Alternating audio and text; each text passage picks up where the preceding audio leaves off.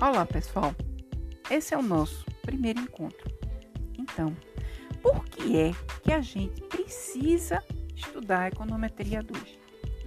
Como eu disse, econometria 2 está ligado à previsão, ou seja, nós precisamos saber o que foi que aconteceu para poder mostrar o futuro.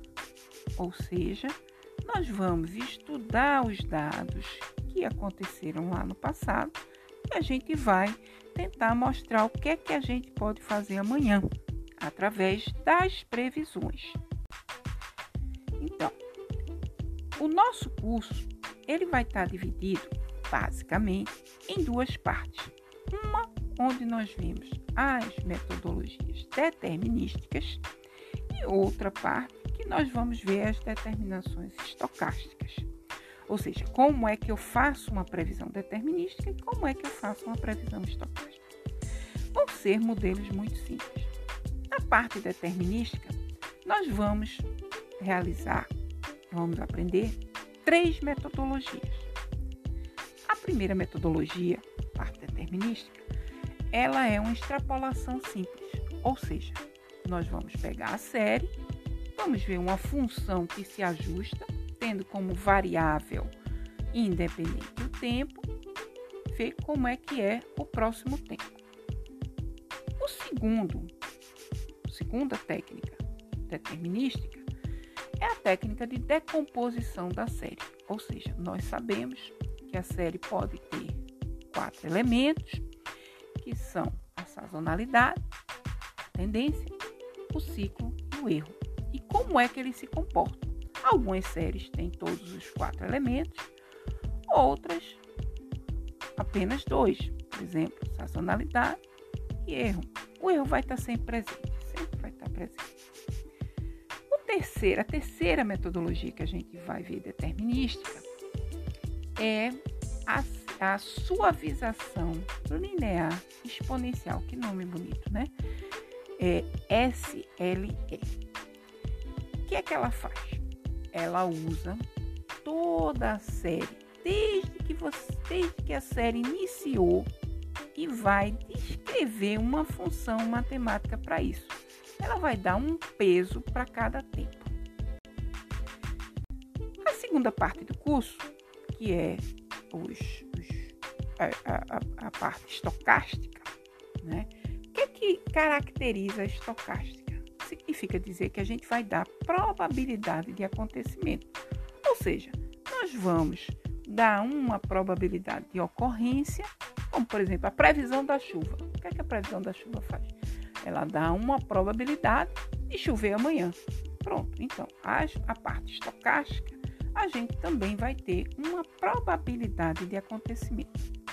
Os modelos mais simples na parte estocástica foram desenvolvidos por Box e Jenks e depois Easel. Então é, é conhecido como BJR.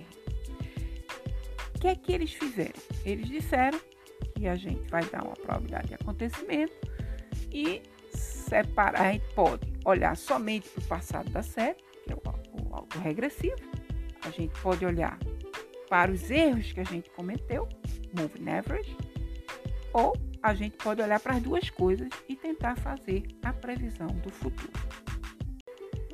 Bem, considerando que a gente tem é, essas duas partes, né, a determinística e a estocástica, o curso vai dar uma olhadinha para a parte estocástica, mas com várias variáveis temporais, claro, todas elas.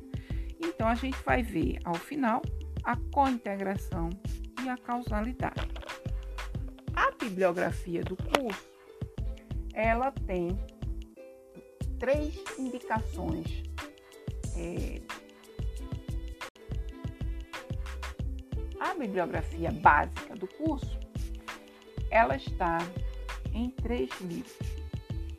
Bueno, em econometria de séries temporais, no próprio Gujarat, que vocês devem ter pego em econometria 1, que é a econometria básica do Gujarat, e Rossi e Neves, econometria e séries temporais com aplicações a dados da economia brasileira.